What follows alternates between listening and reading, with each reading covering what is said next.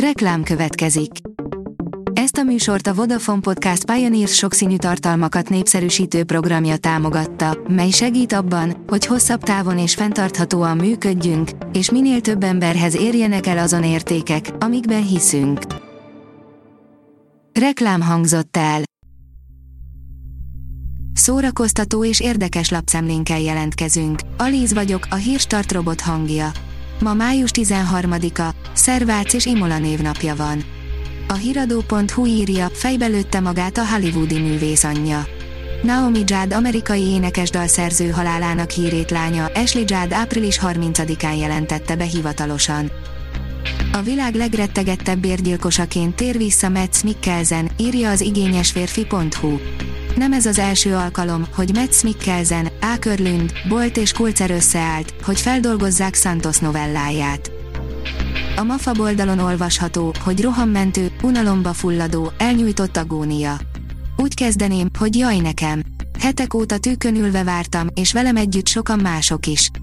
Michael Bay munkásságának sokat köszönhetünk, van pár cím, ami megdobogtatja a mozis szíveket.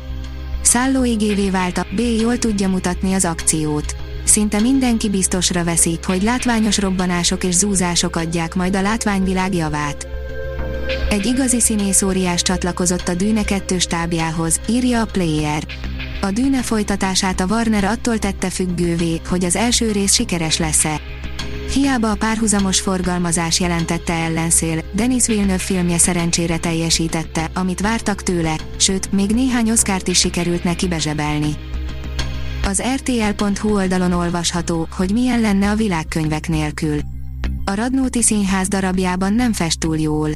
A világkönyvek nélkül. Egy ilyen sötét jövőben játszódik a Radnóti Színház legújabb bemutatója, a 451 Fahrenheit. Ray Bradbury 1953-ban írt, már a kultikussá vált negatív utópiája az alkotók szerint egyre inkább kezd valósággá válni. A mű nemzetközi sikerét François Truffaut 1966-os filmváltozata hozta meg. A könyves magazin írja, három fekete macskás könyv péntek 13-ra. Ma péntek 13-a van, ami a világ egyik legelterjedtebb hiedelme szerint bajós napnak számít. Ilyenkor mindig kicsit előtérbe kerülnek a babonák, illetve, hogy mi hoz szerencsét és mi nem. Erre a napra olyan könyveket ajánlunk, amelyeknek a borítóján fekete macska van. Kámban mutatják be a Mariupolban megölt litván rendező dokumentumfilmjét, írja a 24.hu. Mantas Kvedaravicsuszt akkor ölték meg az orosz erők, amikor megpróbálta elhagyni az ukrajnai kikötővárost. Az első magyar szuperhősfilm, mozikban a Katinka, írja a Blik. Hosszú Katinka háromszoros olimpiai, 26-szoros világ és 34-szeres Európa bajnok magyar úszónő. Napjaink egyik legismertebb és legnépszerűbb magyar sportolója. De mindenek előtt ember, aki keményen dolgozik, él és szeret. Örül és csalódik, tervez és újra tervez. Őt mutatja be a mozikban látható Katinka című dokumentumfilm. Ingyenes családi programok a Széchenyi könyvtárban, írja a Librarius. 2022. május 14-én változatos programokkal várja a családokat Magyarország Nemzeti Könyvtára, az Országos Széchenyi Könyvtár. A Papageno írja, 12. boltját nyitotta meg a Pagony a budapesti Bakács téren. A kétszintes, összesen 130 négyzetméteres Bakács Pagonyban is válogatott könyv és bővített játékkínálat vár mindenkit. A hvg.hu írja, nem lenne ízléses, ha nem reagálnánk a háborúra. Borotva élen táncolunk.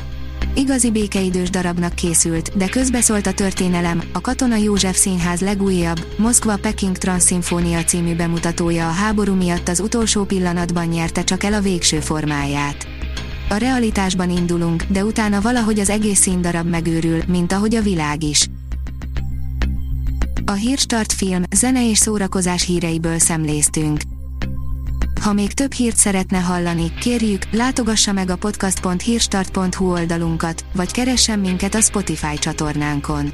Az elhangzott hírek teljes terjedelemben elérhetőek weboldalunkon is.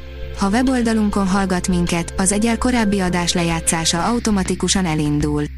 Beállíthatja, hogy az összes korábbi adás, vagy csak az aktuális tematika hírei következzenek. Köszönjük, hogy minket hallgatott!